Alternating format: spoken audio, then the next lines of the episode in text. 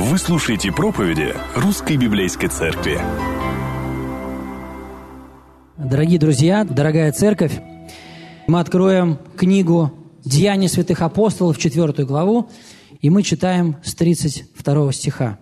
«У множества же уверовавших было одно сердце, одна душа, и никто ничего из имения своего не называл своим, но все у них было общее – Апостолы же с великою силой свидетельствовали о воскресении Господа Иисуса Христа, и великая благодать была на всех их.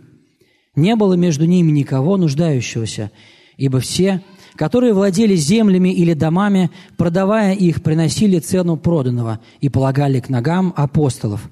И каждому давалось в чем кто имел нужду. Так Иосия, прозванный от апостолов Варнавую, что значит «сын утешения», левит, родом кипрянин, у которого была своя земля, продав ее, принес деньги и положил к ногам апостолов. Аминь. Это Слово Божие. Дорогие друзья, э, братья и сестры, э, все гости, у нас с вами сегодня такой удивительный текст. И благодарность, кстати, нашей технической команды, которая сумела выстроить как-то оборудование. Сегодня чувствуете немного звук другой. Тут было мероприятие вчера – и слава Богу за них, то, что они поработали. А, а сегодня здесь самое главное мероприятие в этом городе. Здесь собралась Церковь Божия. И мы имеем привилегию быть участниками этого удивительного события. Давайте мы помолимся Богу, чтобы Он говорил с нами через этот текст. Отец наш Небесный, благодарность Тебе за Твое удивительное благословение каждому из нас и всем нам – стать участниками этого собрания Господа Иисуса Христа. Благодарность Тебе за невероятное благословение читать Твое Слово, за удивительную благодать делать это свободно, несмотря на существующие пандемические ограничения.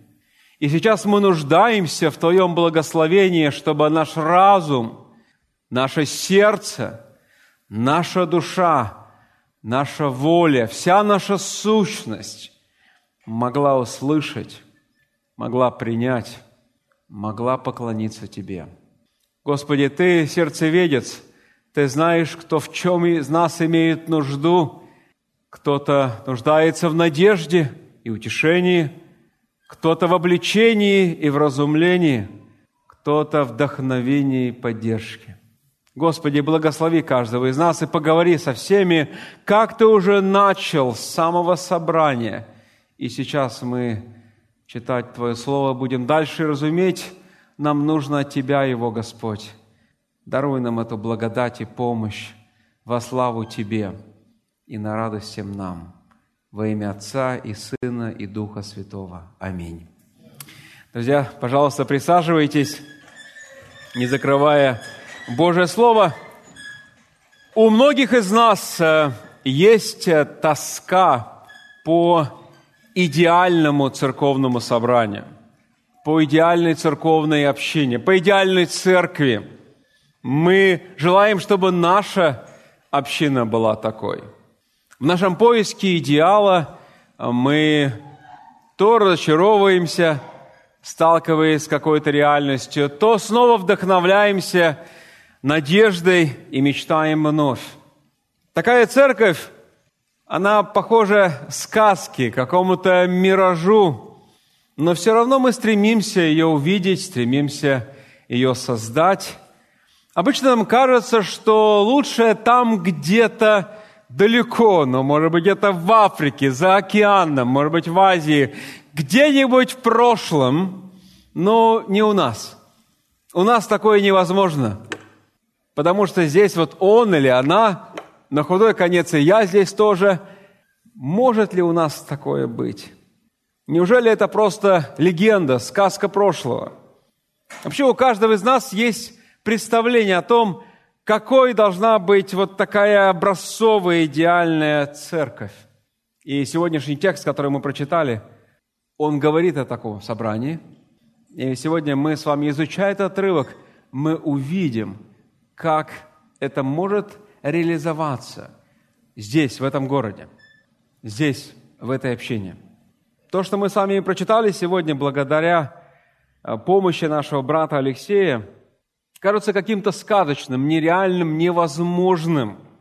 И во многом, вероятно, потому что многие из нас никогда в жизни не сталкивались с таким духом единства, с таким единением церковной общины. И кажется это таким недостижимым в нашем индивидуалистическом обществе, где многие из нас испытывают трудности даже со своими родными по плоти, ближайшими родственниками. И возникает вопрос, такой честный вопрос, а если я встречусь с такой церковью, то захочу ли я к ней присоединиться? Не отпугнет ли она меня? Ведь в действительности вот такая идеальная община – а она требует что-то и от нас. Она на самом деле предполагает, что и что-то в нас произойдет. Но чтобы мы не испортили ее, присоединившись к ней. И в чем причина того, что ранняя церковь, это первая церковь, имела такой сильный общинный дух с такой невероятной просто щедростью? Интересно заметить, друзья, мы с вами как раз сейчас в церковь изучаем послание Луки, вот это деяние апостолов, что в тот момент сама община находилась под конкретным давлением религиозной власти. То есть церковь не находилась в комфортных условиях.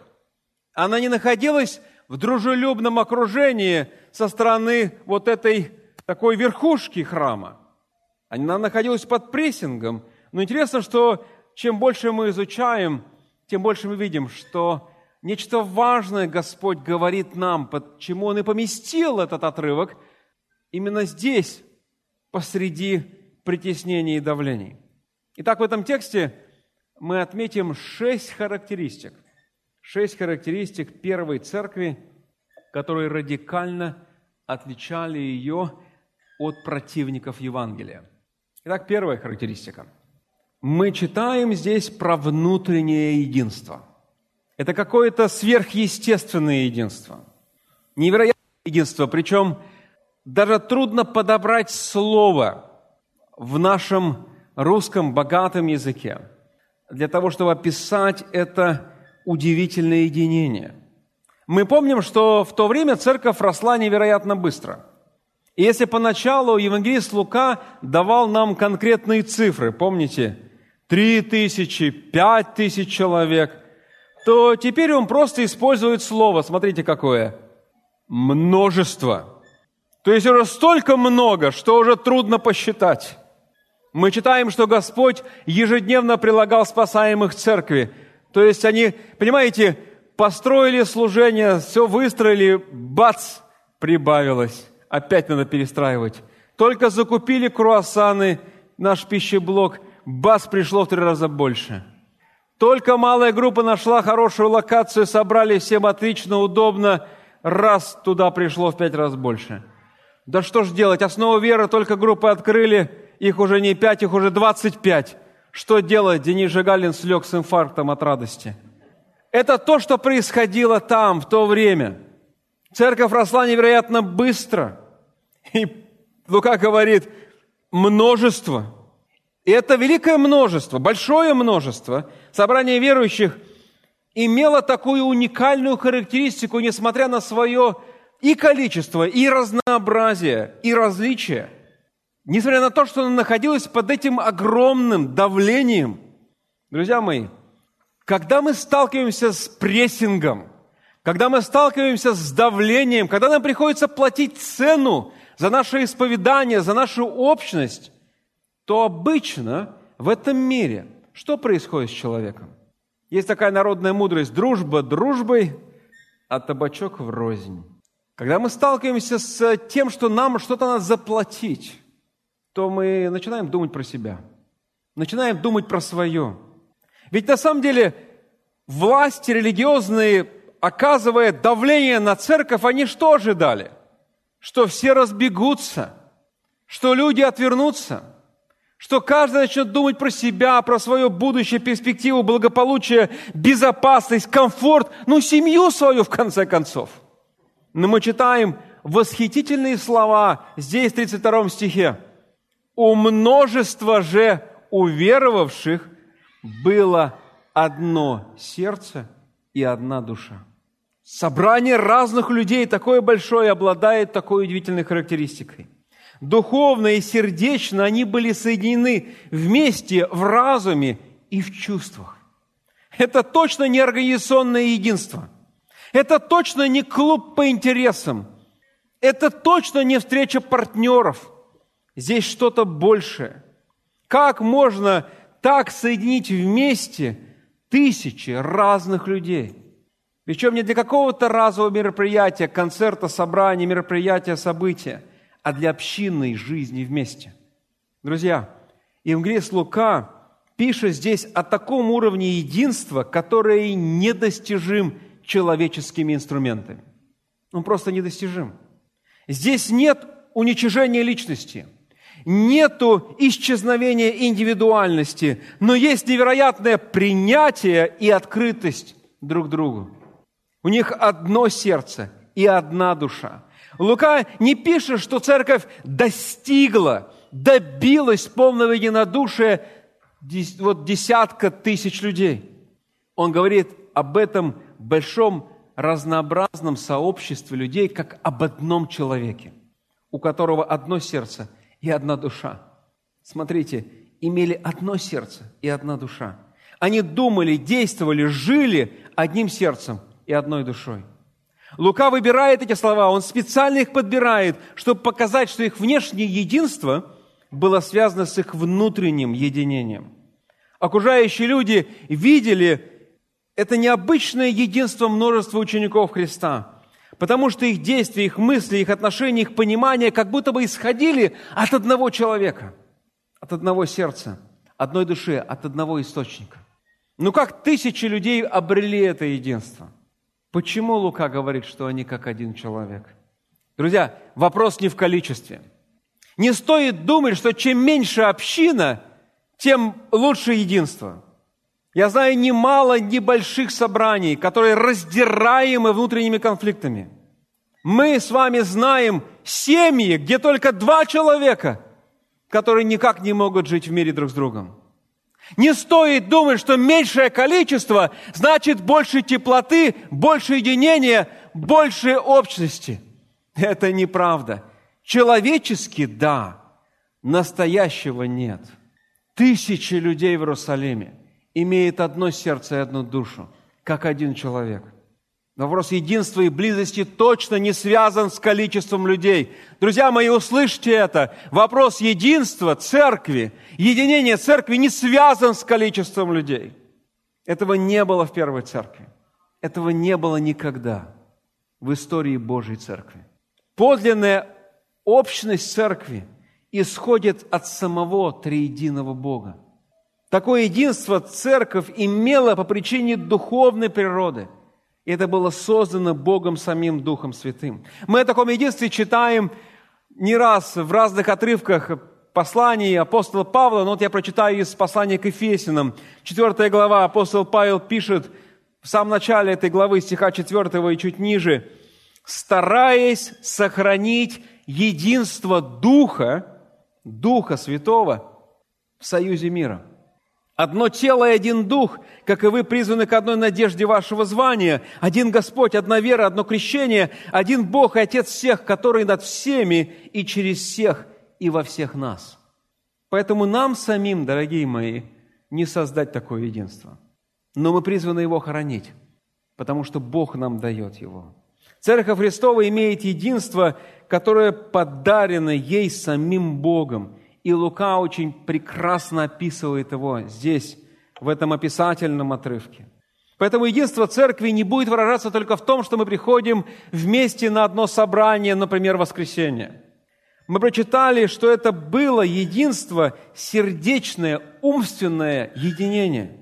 Оно не было связано с присутствием или с активным участием или принадлежностью. Оно исходило изнутри, оно на уровне нашей духовной природы, наших убеждений, наших чувств, наконец.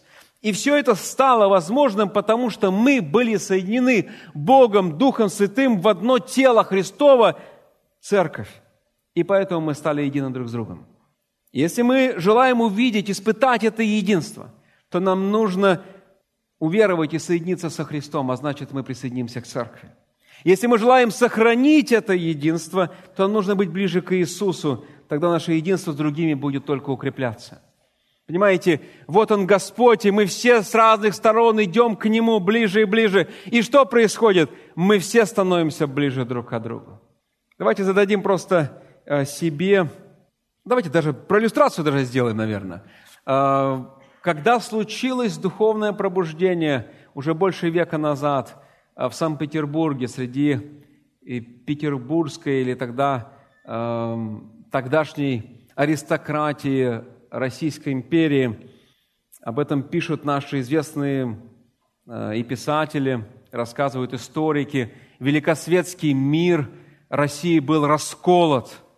Одни собирались, чтобы поразвлекаться в этих салонах у одного другого аристократа, дворянина – другие собирались, чтобы поговорить про политику, а третьи собирались, чтобы почитать Новый Завет, Евангелие.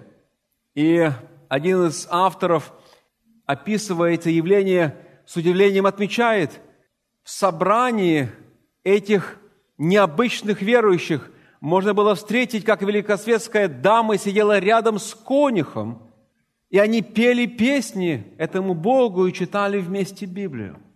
Это было невозможно, это было нереально в том обществе, таком определенном, разбитом на сословие, вдруг разные люди совершенно. И очевидно, что от конюха не пахло духами из Парижа. Они были вместе, поклонялись Богу, придворные дамы, дворяне вместе с конюхами и рабочими, простолюдины и высокие аристократы. Самую близкую аналогию, которую можно использовать для описания того, что мы здесь прочитали в этом отрывке, это семья. В действительности первые верующие скорее проявляли свое единство, чем щедрость, о которой мы здесь прочитали отрывки. И другими словами, их щедрость была инициирована, порождена их духовным единством друг с другом. Ну, подумайте, если у члена вашей семьи возникнет серьезная нужда, то что вы будете делать? Вы не будете долго думать, чтобы помочь. Если у меня есть возможность, то я проявлю щедрую заботу незамедлительно. Об этом как-то Иисус сказал. Я читаю из Евангелия от Луки, глава 11, стих 11 и 12. «Какой из вас отец, когда сын попросит у него хлеба, подаст ему камень? Или когда попросит рыбы, подаст ему змею вместо рыбы? Или если попросит яйцо, подаст ему скорпиона?» Посмотрите реакцию этого человека на нужду его сына – это не действие щедрого человека, это поступок отца. Видите разницу? Потому что они оба часть одной семьи. Ранее церковь воспринимала себя, видела себя как одну духовную семью. Они жили как духовная семья. И поэтому, если у кого-то была нужда в церковной семье, а у другого была возможность помочь, то любящая, щедрая забота не заставляла себя ждать. Она сразу же реализовывалась. И это первое, что мы видим. Внутреннее единство – Духовное единство, невероятное, сверхъестественное единство, порожденное Богом самим Духом Святым. Вторая характеристика этой церкви, мы видим в 32 стихе, во второй части, это внешнее самозабвение. Их единство проявилось через самоотверженное служение друг другу. Внутреннее единство произвело плод, внешнюю самоотверженность. И никто ничего из имения своего не называл своим, но все у них было общее.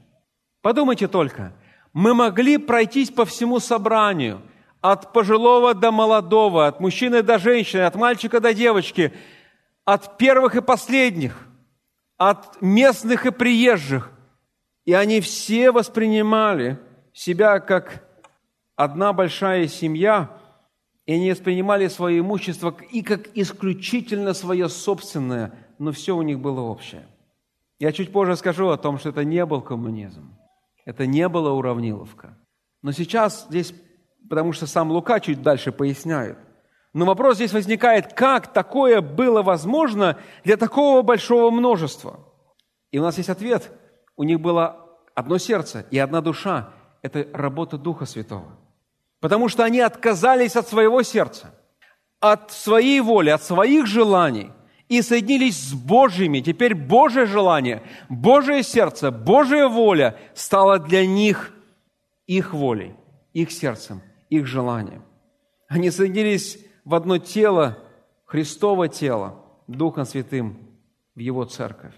Мы видим, как внутреннее единение привело к внешнему бескорыстию, самоотверженности, альтруизму. У них появились новые ценности, у них появилась новая идентичность. И они поступали теперь подобно своему небесному Отцу, своему Спасителю и Господу Иисусу. Это мощное преображение.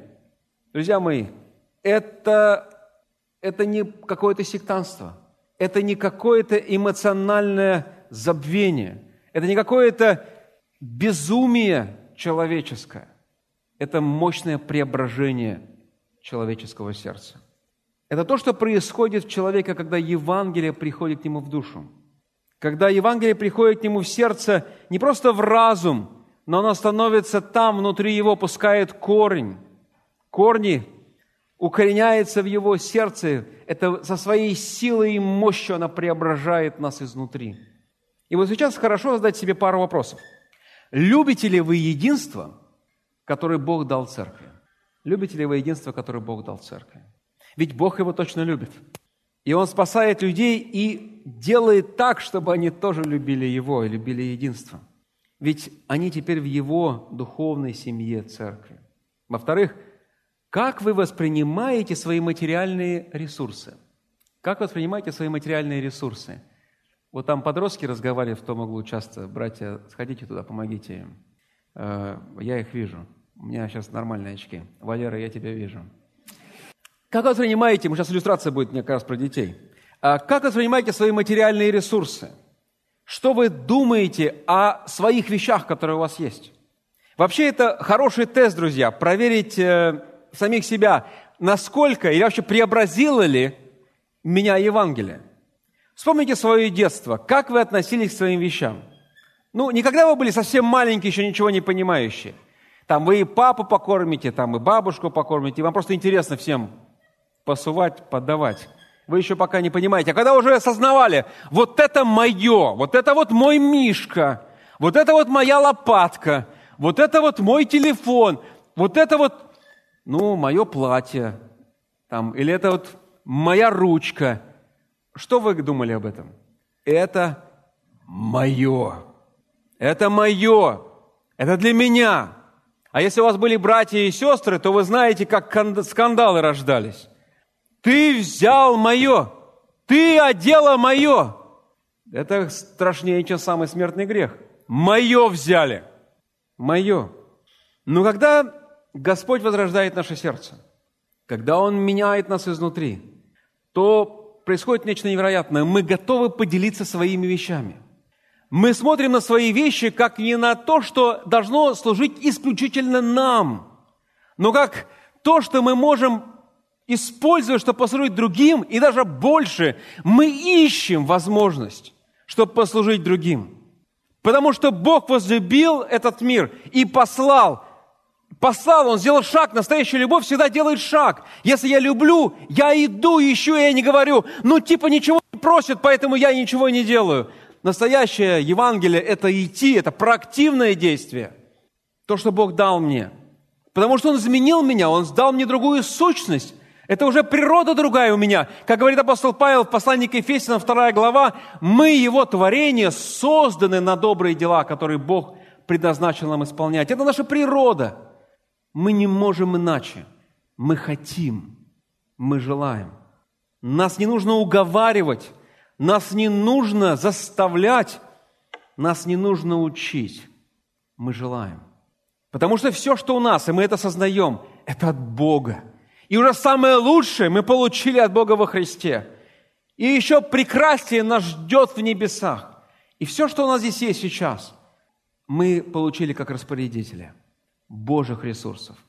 Наше время, наше здоровье, наши способности, наши материальные ресурсы, наша жизнь – это самое лучшее, что можем сделать – проинвестировать в славу Божию. Потому что мы распорядители, а все Его. Это Его имущество. Господня земля и все, что наполняет ее. В сущности, эти люди, эти верующие, они не просто отдали свои вещи, вещи или отдавали свои вещи, они отдали самих себя. Настоящая христианская община, друзья мои, созидается, когда люди отдают самих себя. Когда не, не откупаются просто там, где-то на паперте какому-то нищему дали и пошли дальше жизнью, а когда они отдали самих себя в своем сердце, и потом это выражается в каких-то ясных поступках. Да, дорогие мои, настоящая община созидается, когда люди отдают себя. И здесь точно требуется вмешательство Божьей благодати, присутствие Божьей благодати. Потому что для нас нашей естественной наклонностью с самого детства является поиск своих собственных интересов, своих собственных желаний. Для человека естественно думать о себе, о своей значимости, ценности – мы такими уже рождаемся. Мы не рождаемся христианами. И эта философия пронизывает все наше общество. Во всех книгах о саморазвитии говорится «просто будь верен себе». Современные мотиваторы рассказывают нам, как выстроить привлекательный имидж опять вокруг себя. Ведущие ток-шоу убеждают нас, вы должны сами решать, что правильно, а что нет – в центре Вселенной, нашей Вселенной, находимся мы, не другие, и точно уж не Бог. Мы не приходим в мир христианами, мы рождаемся эгоистами. И только Евангелие, одно Евангелие способно нас преобразить и исцелить. Когда мы приходим к Богу в покаянии, Он прощает наши грехи, но Он также меняет нас изнутри и преображает дальше. Так что меняется наша внешняя жизнь, наше поведение. И это то, что произошло с верующими в Иерусалиме. Дорогие мои, братья и сестры, наша верность или посвященность Христу проявляется или проверяется простым тестом. Это нашей посвященностью по местной церкви, братьям и сестрам, с кем Бог поместил меня быть вместе. Апостол Иоанн в своем первом послании об этом говорит достаточно прямо – 1 Иоанна 4 глава, стих 20 и 21. Кто говорит «Я люблю Бога»? Я люблю Бога. Вообще, знаете, современный парень, 21 век. Я люблю Бога. Даже не то, что я боюсь Бога, я люблю Бога.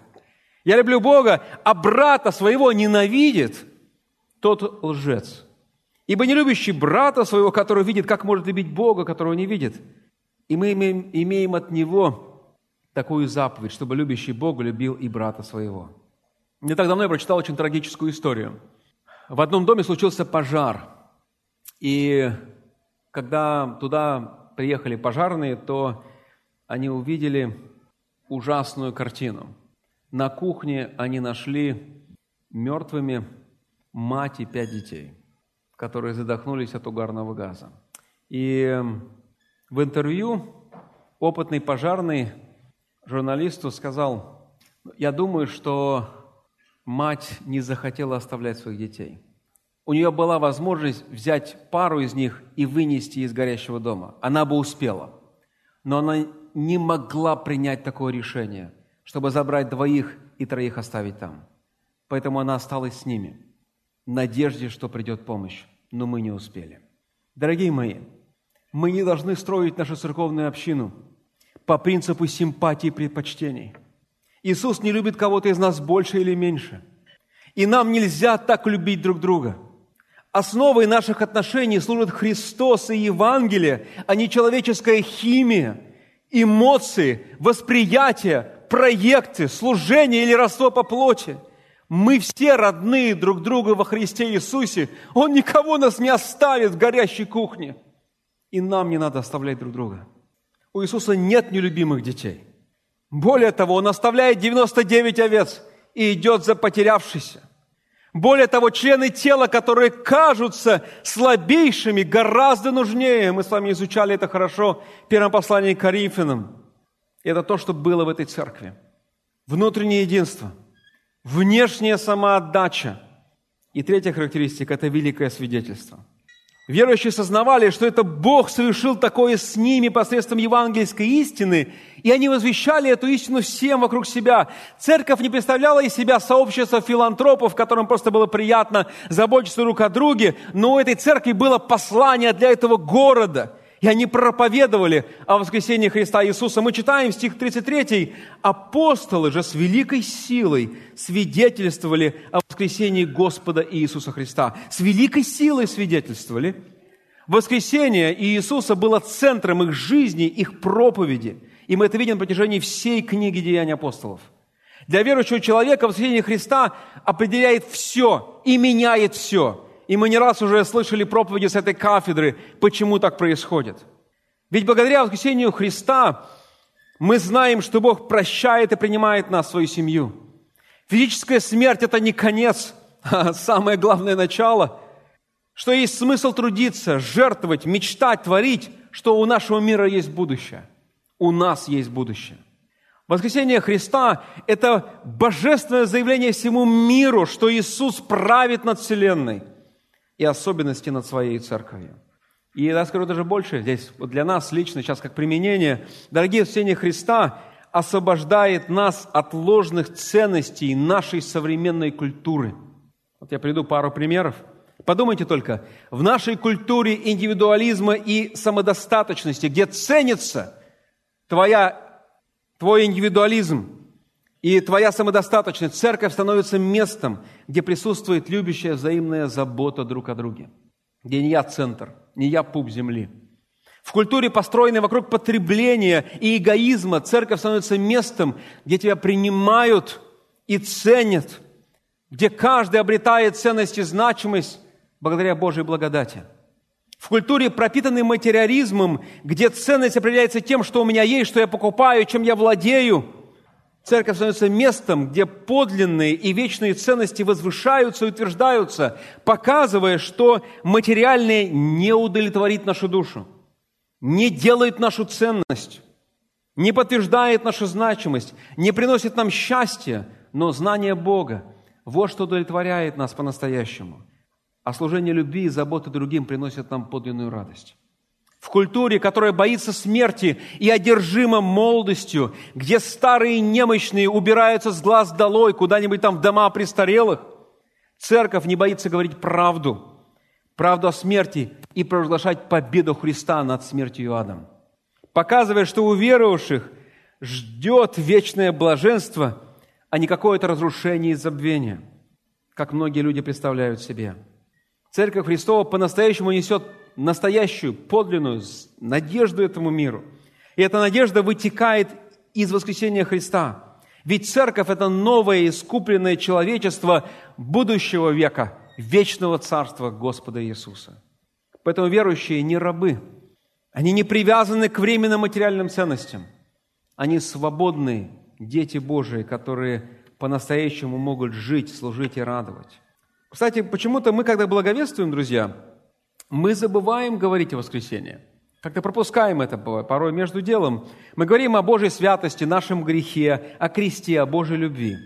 Но воскресенье не кажется нам таким принципиальным и важным, центральным в нашем благовестии. Спросите себя, когда вы благовествовали последний раз? Вообще, когда вы последний раз говорили во время своего благовестия о воскресении Иисуса? Но ведь вот что нужно подметить нам. Всем нам, здесь сидящим, предстоит воскреснуть из мертвых. В этом зале нету ни одного человека, который не воскреснет из мертвых. Все воскреснут из мертвых. Потому что Иисус воскрес из мертвых. Он первенец из умерших. Это Божий замысел. Мы не исчезнем в небытие. Каждый человек в этом зале, мужчина или женщина, юноша и девушка, мальчик или девочка, все будут воскрешены. И все встретятся с лицом, с тем, кто воскрес первым, с Иисусом. И последствия этой встречи определяются нашими отношениями с Ним сейчас. Многие из нас воскреснут в радость вечной жизни с Ним, в радость блаженного пребывания с Ним. А некоторые из нас воскреснут, могут воскреснуть вечное осуждение, наказание и страдания. Поэтому вопрос воскресения, отношение к Нему – это вопрос моей жизни сегодня и моей жизни завтра. Это серьезный вопрос. Именно поэтому верующие проповедовали о воскресении Христа с великой силой. Дорогой мой, если ты сегодня еще не знаешь лично Иисуса, и для тебя встретиться с Ним – это не то, что принесет радость, то сегодня может все измениться. Сегодня ты можешь всем сердцем покориться Ему. Сегодня ты можешь получить прощение грехов. Сегодня ты можешь по-настоящему испытать Его прощение, искупление, принятие. Четвертая характеристика, которую мы видим здесь, в этом 33 стихе, это обильная благодать. Это обильная благодать. Мы читаем, что Господь даровал церкви с этим внутренним единством, внешней самоотверженностью, обильную благодать или обильную милость. И мы читаем эту образцовую характеристику «И великая благодать», стих 33, вторая часть, «И великая благодать была на всех них». Ну, Божья благодать, Божье расположение, она точно была во всех этих характеристиках. Это не продукт человеческой деятельности или активности – но кажется, Лука здесь говорит о чем-то еще. Что-то больше кажется. Возможно, говоря о великой благодати, он хочет здесь указать не только на то, что Бог дал этой церкви, но что эта благодать произвела в их окружении. Смотрите, если вы сейчас перенесете назад маленько вторую главу этой книги, стих 47, мы читаем такие слова, что первая церковь жила так, хваля Бога и находясь в любви у всего народа. Причем слово «любовь», находясь в любви, это же то же самое слово, что в нашем здесь, в 33 стихе. Слово «благодать», слово «харис» на древнегреческом языке. И это слово можно перевести как благодать или благоволение Бога, но также можно перевести как благодать или благоволение расположения людей. Мы видим, что противостояние церкви, страны храма и ее религиозных лидеров только увеличивалось. А вот простые люди, они благоволили к церкви, они любили церковь. Смотрите, вторая глава, я прочитаю чуть выше 43 стиха. «Был же страх на всякой душе, и много чудес и знамений совершалось через апостолов в Иерусалиме. Все же верующие были вместе, имели все общее, и продавали имение и всякую собственность, и сделали всем, смотря по нужде каждого, и каждый день единодушно пребывали в храме и, преломляя хлеб по домам, принимали пищу веселья и простоте сердца, хваля Бога и находясь в любви у всего народа, Господь же ежедневно прилагал спасаемых церкви.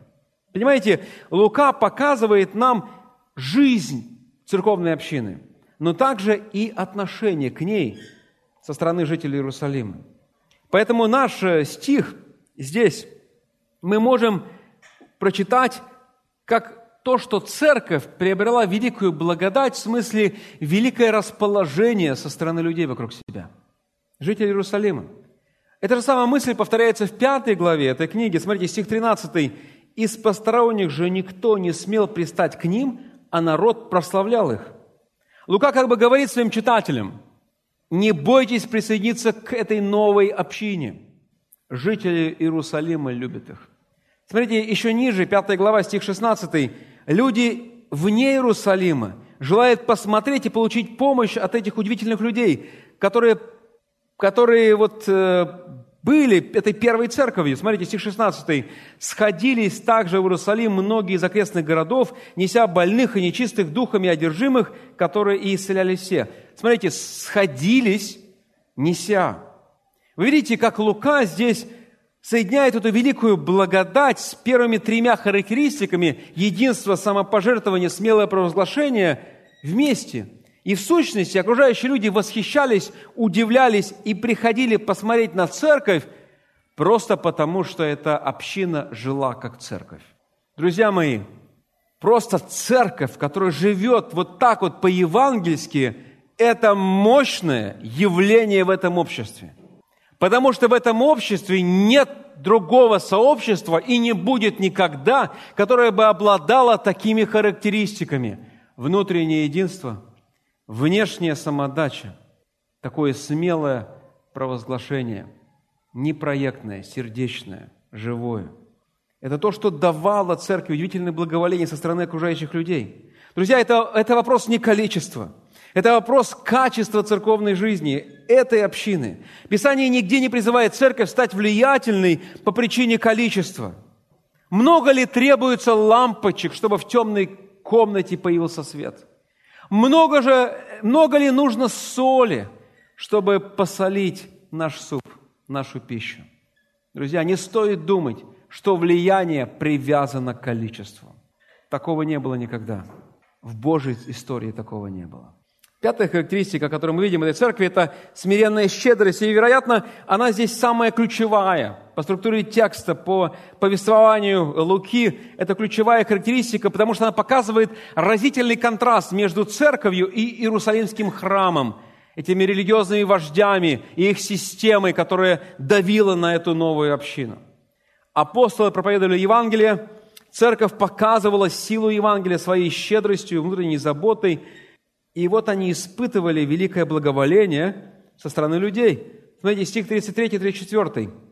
Апостолы же с великой силой свидетельствовали о воскресении Господа Иисуса Христа, и великая благодать была на всех них, и, было, и, и не было между ними никого нуждающегося, ибо все, которые владели землями и домами, продавая их, приносили цену проданного.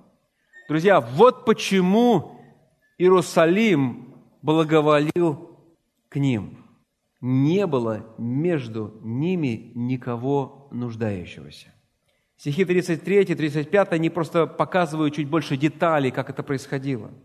Вчитайтесь еще раз в эти слова. Не было между ними никого нуждающегося. Про какое количество идет речь, друзья, здесь? Это не три человека и не пять. К тому времени церковь мы имеем все основания говорить, что это было больше 10 тысяч человек, некоторые называют 20 тысяч человек. Это было большое собрание, и между ними не было никого нуждающегося. Друзья мои, кого мы встречаем обычно на пороге храма? Кого мы встречаем обычно на пороге храма?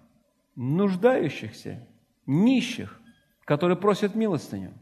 Но каждый, кто смотрел на церковь в Иерусалиме, видел, что там не было нуждающихся – и это не могло не восхищать.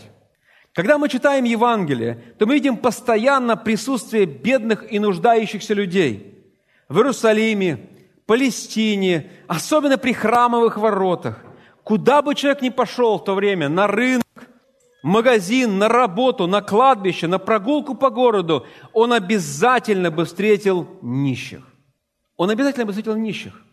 В начале третьей главы этой книги мы читаем про человека, который был хромой от чрева матери своей, которого носили и сажали. Помните, там фраза есть такая, я читаю, 3 глава, стих 2. «Сажали каждый день при дверях храма». Храма, каждый день при дверях храма, называемых красивыми. Понимаете, человека приносили в это прекрасное место, красивое место, перед красивыми воротами, перед прекрасным храмом – и он оставался в нужде, прося милостыню. Просить милостыню, как мы читаем, входящий в храм. Но мы знаем, что он более не был нуждающимся, он, был, он более не был попрошайкой, не был в нужде. Понимаете, люди видели нищих везде, кроме одного места – церкви. Куда ни посмотри, они видели, а там их не было. Вот почему люди так любили церковь. Что это за сообщество такое, что среди, нет, среди них нет нуждающихся – нам нужно увидеть контраст, мощный контраст, который Лука показывает нам между церковью, Иерусалимским храмом и даже обществом. Несомненно, среди уверовавших было немало бедных людей. Это не было сообщество таких, знаете, олигархов. Такой, знаете, клуб. У тебя сколько? Миллион? Недостаточно. Надо, чтобы был миллиард, тогда вступишь. И вот они собрались тут все, и, конечно, им хорошо. Мы тут читаем о том, что там были тоже бедные люди – и поэтому они принесли свою нужду в эту общину. И церковь увидела их нужду, увидела реальность их нужды и помогла ее разрешить. Такого не могли достичь ни в храме, ни в еврейском государстве или обществе того времени. Религиозные лидеры, мы читаем, они даже обирали народ. Они помогали. Общество не могло решить эту проблему, проблему бедности, а вот церковное же сообщество – по Божьей милости и благодати разрешила. Какая репутация, какое удивление, которое вызывает восхищение, которое вызывает интерес. Жители Иерусалима такого никогда не видели в своей жизни и не слышали. Они слышали пророчество. Есть пророчество о том, что если Бог тебя благословит, то среди тебя не будет нуждающихся. И это то, что происходило там, в этой первой церкви. Все происходило так, потому что они уверовали в Христа, они были и стали духовной семьей, они уверовали в Евангелие. Друзья мои, ведь мы с вами тоже призваны показать свидетельство Божьей любви и благодати в нашей среде, для окружающего мира. Это самая сильная апологетика в деле нашего благовестия, когда церковь так живет. А сам процесс был очень простой. Смотрите, стих 34. «Ибо все, которые владели землями или домами, продавая их, приносили цену проданного и полагали к ногам апостолов, и каждому давалось то, в чем кто имел нужду».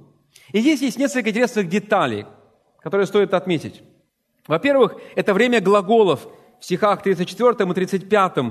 Оно показывает, что такое дело происходило постоянно. То есть эти богатые люди не продали все сразу, чем они владели, а затем все эти деньги отдали апостолам. Они это делали снова и снова. Здесь нет речи про какой-либо христианский коммунизм или какую-то коммуну. Потому что, во-первых, собственность, которую они продавали, она была их собственной. Они были и оставались владельцами, когда они уже присоединились к этой общине – Никто их не призывал, чтобы они отказались от всего и отдали все туда. Это была бы секта, это была бы какая-то иллюзия. Кроме того, продажа их имущества не была принудительной. Это было добровольное дело, поскольку давали тогда, когда видели нужду внутри церкви.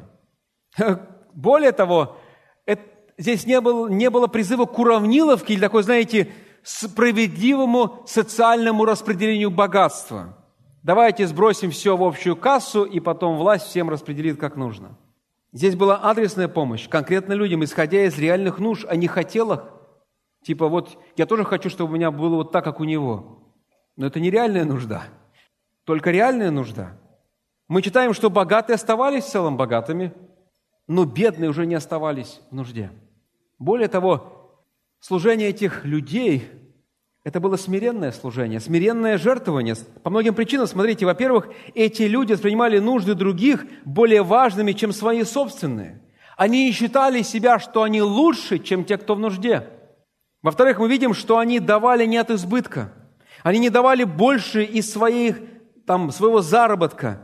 Хотя, вероятно, такое тоже присутствовало. Но они, видя реальную нужду своих братьев и сестер, продавали часть своего имущества, чтобы помочь им – и это точно смиренное служение. В-третьих, как они это делали? Они не устраивали шоу из своего пожертвования или помощи, они клали эти деньги к ногам апостолов. Это проявление уважения, доверия церковному руководству, ну и очевидное смирение. Не я, а вы. Не ради моей славы, популярности, известности, а ради любви к ближнему, во славу Христа. Неудивительно, что церковь имела такое принятие и уважение со стороны народа. Чудо, которое пережили эти первые верующие, заключалось не в том, что Бог открыл небо и наполнил их кошельки деньгами. Чудо – это общность церковного братства, единение духовной семьи, которая разделяла богатство и бедность вместе, чтобы никто не был нищим и нуждающимся. Это чудо щедрости, человеческой щедрости, но вдохновленной Божьей щедростью – это чудо любви Агапы, любви, фокус которой направлен на нужды другого. Друзья мои, заметьте еще раз, что такое единство, такая радикальная щедрость не были созданы искусственно или под давлением. Нигде во всей книге Деяний апостолов мы не видим, не находим требования к верующим проявлять такую щедрость. Все эти пожертвования были добровольными от сердца ради Божьего Царства. Более того, самая первая большая проблема, которая возникла в церкви, с которой ей пришлось столкнуться, она была связана с тем, что пожертвований было так много, что пришлось уже, по сути, организовывать институт первых диаконов. Пришлось организовывать, улучшать церковную жизнь и служение. Господи, благослови РБЦ, чтобы у нас еще было больше пожертвований, так что мы были вынуждены назначать больше диаконов. Понимаете, такое не создать человеческими инструментами – Такого единства не добиться посредством нескольких проповедей. Такой щедрости не увидеть через организацию какой-то специальной кампании по сбору пожертвований. Здесь нет формулы или какого-то уникального ноу-хау. Но здесь есть ответ почему. Потому что у множества же уверовавших было одно сердце и одна душа. Это духовное единство было сердцевиной их отношений, их жизни и служения – Поэтому если мы желаем видеть такую динамику церковной жизни, такое единение, о котором молился Иисус в 17 главе Евангелия от Иоанна, то первое, что мы должны осознать, мы не можем его сами создать. Это единство, которое поместил нас Господь сам, когда мы в Него веровали. Бог по своей милости созидает такое сообщество из несовершенных грешников. Он созидает такую общину благодати вокруг свидетельства, свидетельства воскресения Христа, вокруг Евангелия. Это все. Они едины не потому, что им нравится стиль поклонения. Они едины не потому, что им нравится детская воскресная школа. Или они абсолютно согласны во всех теологических нюансах. Они едины, потому что эта община благодати построена на Божьем единстве, на Божьем свидетельстве, свидетельстве Евангелия, которое занимает центральное место. Вот именно о нем и с такой великой силой свидетельствовали апостолы. Друзья мои, нам следует признать, что верующие люди могут быть пойманы в сети эгоизма, индивидуализма, гедонизма, консюмеризма, ну, потребления, материализма, который так доминирует сегодня в нашем обществе. И вот именно это разрушает общинность и силу свидетельства церкви. И точно не принесет удовлетворения и радости сердцу христианина. Потому что наше счастье, наша радость – это быть в эпицентре Божьей работы. Эпицентре Божьей работы, как Его команда, как Его инструмент спасительной работы в этом мире. И сейчас просто вопрос задать себе можно. Когда я слышу о нуждах братьев и сестер, то как мое сердце откликается на это? Чем? Молитвой, равнодушием, оправданием, негодованием, желанием помочь, радостной щедростью.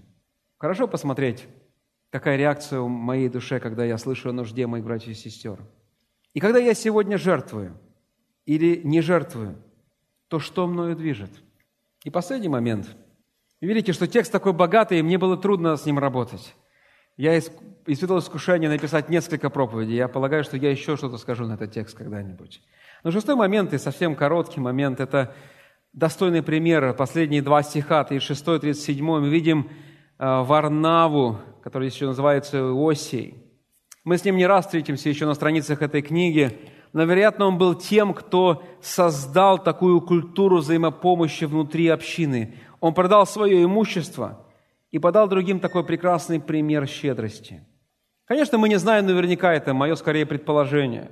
Но мы видим, что люди полюбили его, полюбили Варнаву. Он был настоящий Божий подарок для церкви, которая, который помог ей – приобрести такую удивительную характеристику смиренного, щедрого пожертвования. Его никто не заставлял так поступать. Это было его искренним проявлением сердечной любви к церкви, своим братьям и сестрам. Ему даже дали особое имя. Вероятно, потому что он был не только щедрым, но также и давал доброе наставительное ободрение. Ведь э, фраза «сын утешения» или «сын ободрения» ее еще можно перевести как «проповедник». Он словом и делом – делом и словом проповедовал евангельскую щедрость. Знаешь, брат мой или сестра, а ведь ты можешь также начать нечто ценное, важное для своей общины, подав личный пример. Ведь люди во многом учатся и подсоединяются, когда видят пример, когда они видят площадку, куда присоединиться. Нам нужны примеры такого ободрения. Примеры евангельской щедрости, примеры служения, рожденного Евангелием, примеры проявления Божьей работы. Ведь этот текст, друзья, весь этот весь текст, который мы читаем, он не просто про людей, он про Бога. Про Бога, который работал среди своего народа и работал через них. Подумайте только на секундочку о самом начале истории человечества. Почему Бог сотворил этот мир? Почему Он создал нас? Это вопрос к нам, верующим в Троицу. Триединый Бог, не три Бога, но один, три личности, но один Бог. Мы верим, что в далеком прошлом, в вечности – Три ипостаси Бога существовали в совершенном, гармоничном, невероятном, бесконечном блаженстве и общении друг с другом. В совершенном единстве, где не было какого-либо недостатка или нужды. Зачем тогда этому совершенному, самодостаточному, трансцендентному, удивительному, великолепному, праведному и святому Богу понадобилось создавать мир, создавать нас – Потому что ему было скучно. Ну, это глупо так думать. Потому что три совершенные личности не могли наскучить друг другу. Или потому что он желал поклонения. Такое заявление представляет Бога каким-то недовлетворенным эгоистом, который желает потешить свое собственное эго. Нет, мы верим в Троицу, в то, что она обладала всей полнотой в своем единстве и общении без какого-либо недостатка. Так почему же тогда Бог сотворил этот мир? Это было для того, чтобы отдать себя. Себя. Чтобы он мог развить полноту своего бытия со своим спасенным народом. И мы видим это через все Писание. Бог творит прекрасный, удивительный, чудесный мир и просто дарит его Адаму и Еве. И добавляет, я сам буду с вами. Я сам подарок для вас. Но потом человечество восстает против своего Создателя, как люди, как многие из нас сегодня, пошли своим путем, за своим счастьем, думая, что они кузнецы своего счастья, своей радости, своей жизни – но Бог не отвернулся от человечества, восставшего человечества, бунтарей, наглецов, самохвалов, непокорных, нечестивцев. Он желал принести искупление и вести всех уверовавших в вечное общение с самим собой, в это удивительное единение Святой Троицы. Там, на Гоголском кресте, где висел наш Спаситель и Господь Иисус, мы видим всю красоту Его силы – любви, желания Его принести нас к себе. Он отдал самое ценное, что у него было, своего Сына. И Его Сын отдал самое дорогое, что у него было, свою жизнь ради нас, ради тебя и меня. Почему? Чтобы мы с тобой познали Его. Бог не эгоист, но щедрый и милостивый даятель. Он отдал всего себя сам – мы видим, что Иисус становится бедным, чтобы мы стали богатыми. Мы видим, как Иисус опустошает себя, чтобы мы могли наполниться. Мы видим, как Иисус взял проклятие на себя, наше проклятие, чтобы мы обрели Божие благоволение. Мы видим, как Иисус был отвергнут, чтобы мы были приняты. Мы видим, как Иисус умирает, чтобы мы жили и познали Бога в полноте. Это история о том, что Бог находится в центре жизни этой общины. Это история самоотверженного Бога, который отдал нам самое ценное, что у Него было, чтобы мы могли познать Его, о всей Его силе, красоте Его любви к нам. И поэтому церковь – это уникальное сообщество, которое создано самим Богом для нас, но оно не про нас. Если люди испытали Божье возрождение и познали Бога, Его любовь, то это будет община отдающих, потому что они были привлечены, привлечены дающим Богом. Это будет община щедрых, потому что они были привлечены щедрым Богом. Это будет община милостивых, потому что они были приглашены милостивым Богом. Это будет община любящих, потому что они были возрождены любящим Богом. Это будет община святых, потому что они призваны святым Богом. И тогда окружающие люди вокруг нас увидят, какой Бог – Потому что Он созидает церковь своей благодатью, в удивительное единство, которое отражает Его славу. И это, друзья, самое мощное свидетельство, которое может только увидеть и звучать в этом городе.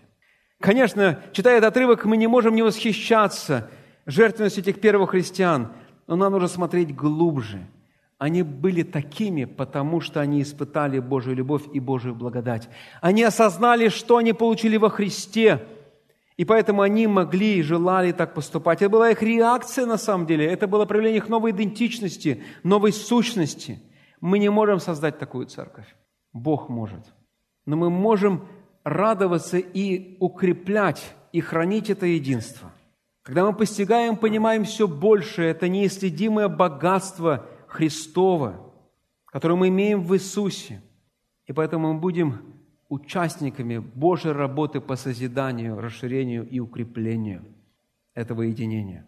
И поэтому будем молиться о том, чтобы Бог дал нам знать Его больше, знать Его лучше, испытывать Его любовь, чтобы Евангелие формировало и направляло нас, а не что-либо иное. И посмотрите, еще есть один момент, насколько Бог милостив и долготерпелив.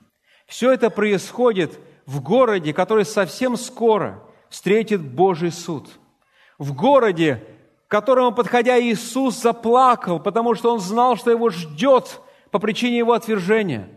Бог проявляет милосердие и долготерпение, посылая теперь церковь, чтобы она возвещала снова Божию милость, Божие благоволение, Божие искупление, Божие прощение к этим повстанцам, бунтарям, которые отвергли Его Сына, которые распяли Его Сына, которые отвернулись от Бога.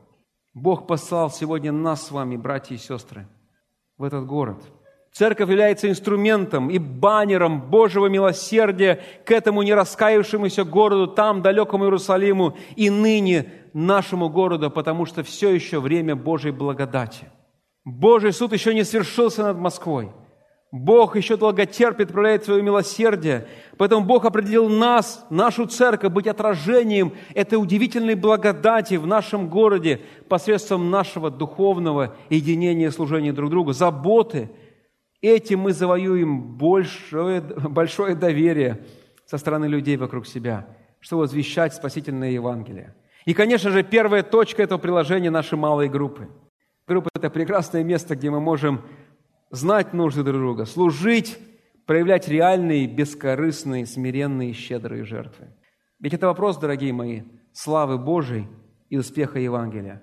Не случайно Иисус сказал, здесь я уже приглашаю нашего пастора Владимира и всех остальных пасторов, чтобы они подошли к столу предложения, где мы будем преломлять вместе хлеб. Не случайно Иисус сказал, и я еще не закончил свою проповедь, это я для технической команды, они тут мне дают маркеры разные – я читаю из Евангелия Иоанна, глава 14.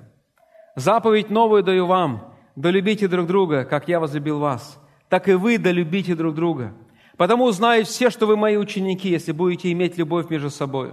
13 глава, а в 17 главе он говорит, стих 21, «Да будут все едины, как ты, Отче, во мне, и я в тебе, так и они да будут в нас едины, да уверует мир, что ты послал меня».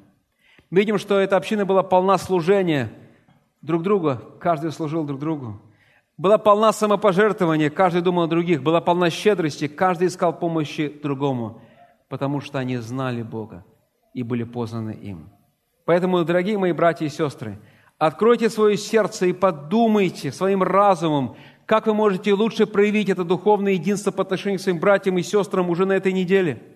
Второе – Приходя в собрание, на малые группы, куда-либо еще, замечайте нужды. И в-третьих, ободряйте друг друга словами и личным примером, побуждая всех нас к любви и добрым делам во славу Христа.